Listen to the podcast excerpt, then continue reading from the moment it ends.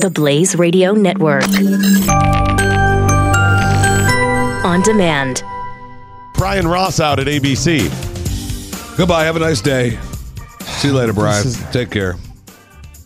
I don't know why. Why would you want to be a journalist and pretend you're unbiased? I don't. I don't. I, I don't. It's a. It would be a challenge to me to say, okay, I'm biased and I'm a journalist, so I am going to challenge myself to make sure I'm painstakingly unbiased. You know what I mean? I would. I don't get. I guess they're just. They feel like they've got a greater good by manipulating it or something. Is that it? Okay, I guess so. Yeah, they're pro- providing what they. Hey, I guess. Brian Ross is out. Um, apparently, he had the misreporting last year about Trump, and finally he's out. I don't know what took so long. Maybe it was a contract thing, but he's out. Brian Ross was the one that during the Dark Knight shooting in Aurora, Colorado. Remember that one Yes, I do. at the movie theater? The the shooter was James Holmes, the guy with the crazy eyes and the red hair. Remember him? Oh yeah, yeah, yeah, yeah. Yeah. Okay. Yeah. So he, um, Brian Ross, the next morning because it happened late at night, Colorado time. So they're getting on Good Morning America type thing. He's there and he goes, uh, "We don't have much on it, but we do have his name. It's James Holmes. Uh, there is a Tea Party member, local Tea Party named James Holmes. Right. That was him.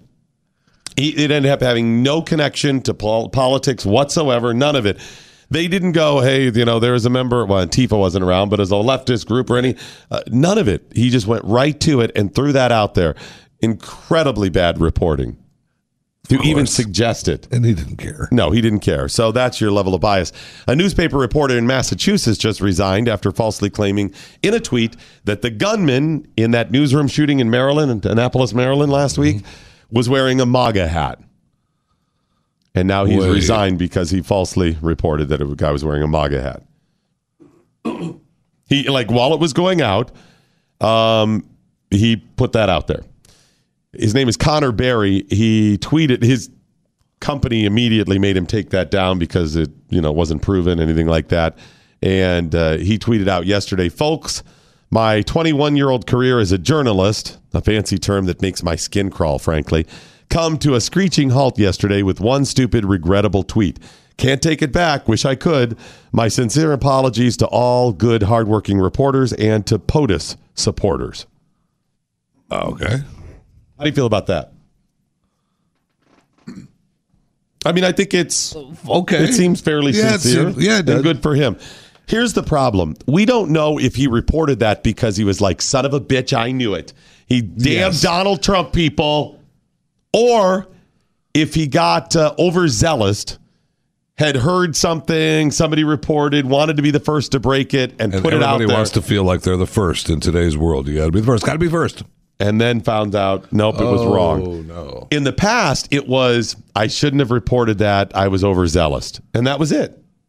I was right? Have, have we ever have we ever run across a time and, and maybe maybe we uh, maybe we have Right. from time to time, but rarely is there a time when you're mad at yourself for not tweeting something. For not tweeting. Yeah, for it. not tweeting, not being first. That's true. You kind of you're, you're you're kind of mad at yourself. Ah, I knew it. I should. but there's a lot of times where you're mad that you shouldn't have. You're like, ah, Ah, I right. wish That's I what I'm would have saying. proofread it. Number or- one, got to be number one. Got to be number one. Oh crap. Okay. So with Brian Ross, I think there's clearly a bias, a whole Tea Party thing. He's multiple things on his track, you know, in his Oh, career yeah. where it's like you. I see a pattern here. This guy, I don't know. Maybe he's had other things. Maybe he hasn't. But I feel bad for people who make a simple mistake for being Yes. overzealous. You just wanted to, wanted to get it out there, and you put it out. Maybe that's what he is. But at least it was a nice tweet and uh, apology, and he apologized to POTUS Yeah, supporters. That was a nice little twist Yes, to that. So I wish him well, and I hope he gets it together.